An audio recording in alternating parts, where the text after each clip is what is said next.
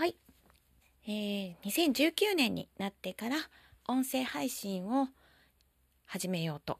思い、このポッドキャストですね。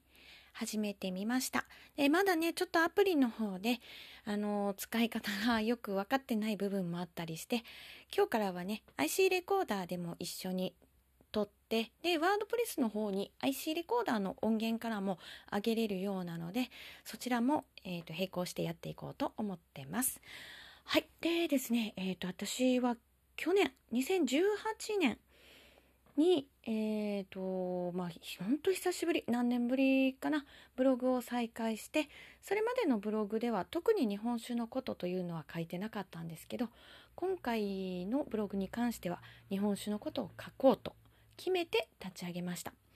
で、まあ、あのー、最初の初期設定だったり、なんだかんだで、ちょっと時間もかかり、で、まあ、デザインが仕上がりして、えっ、ー、と、8月から、それまでもちょこちょこはね、あのー、ベタ打ちで上げてたんですけども、8月からは、あの、しっかり1日1投稿ということでやってました。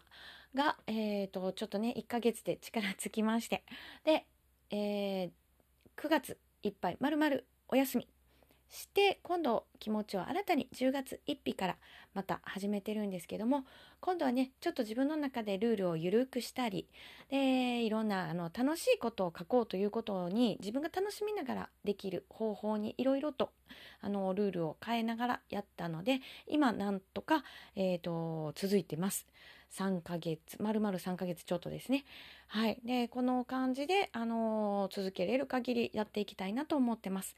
で最初のね1ヶ月無駄だったのかなって思うとそうではなくて割とね、えーと、いろんなことを書い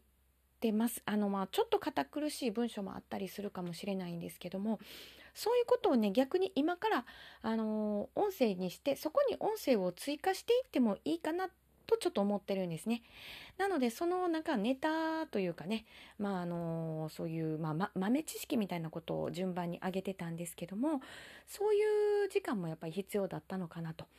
でそういうのを、えー、追加しながらまた新しくあの書きたいこと喋りたいこととかも出てくると思うのでまあ、これからもね形はどんどん変わっていくかもしれませんけどもあのそれなりに何でしょうねまあ私の中ではまあ基本は日本酒のことあとはまあいろいろとねやっぱり気がついたり自分なりの視点だったりもあるんですけども、まあ、日々のことも踏まえあの楽しくゆるく、まあ、読む人にもあまた見に行きたいなって思える何かが残るような形にしていければいいなと思ってます。はい。ということでね、今日はね、この辺で終わりにしたいと思います。ありがとうございます。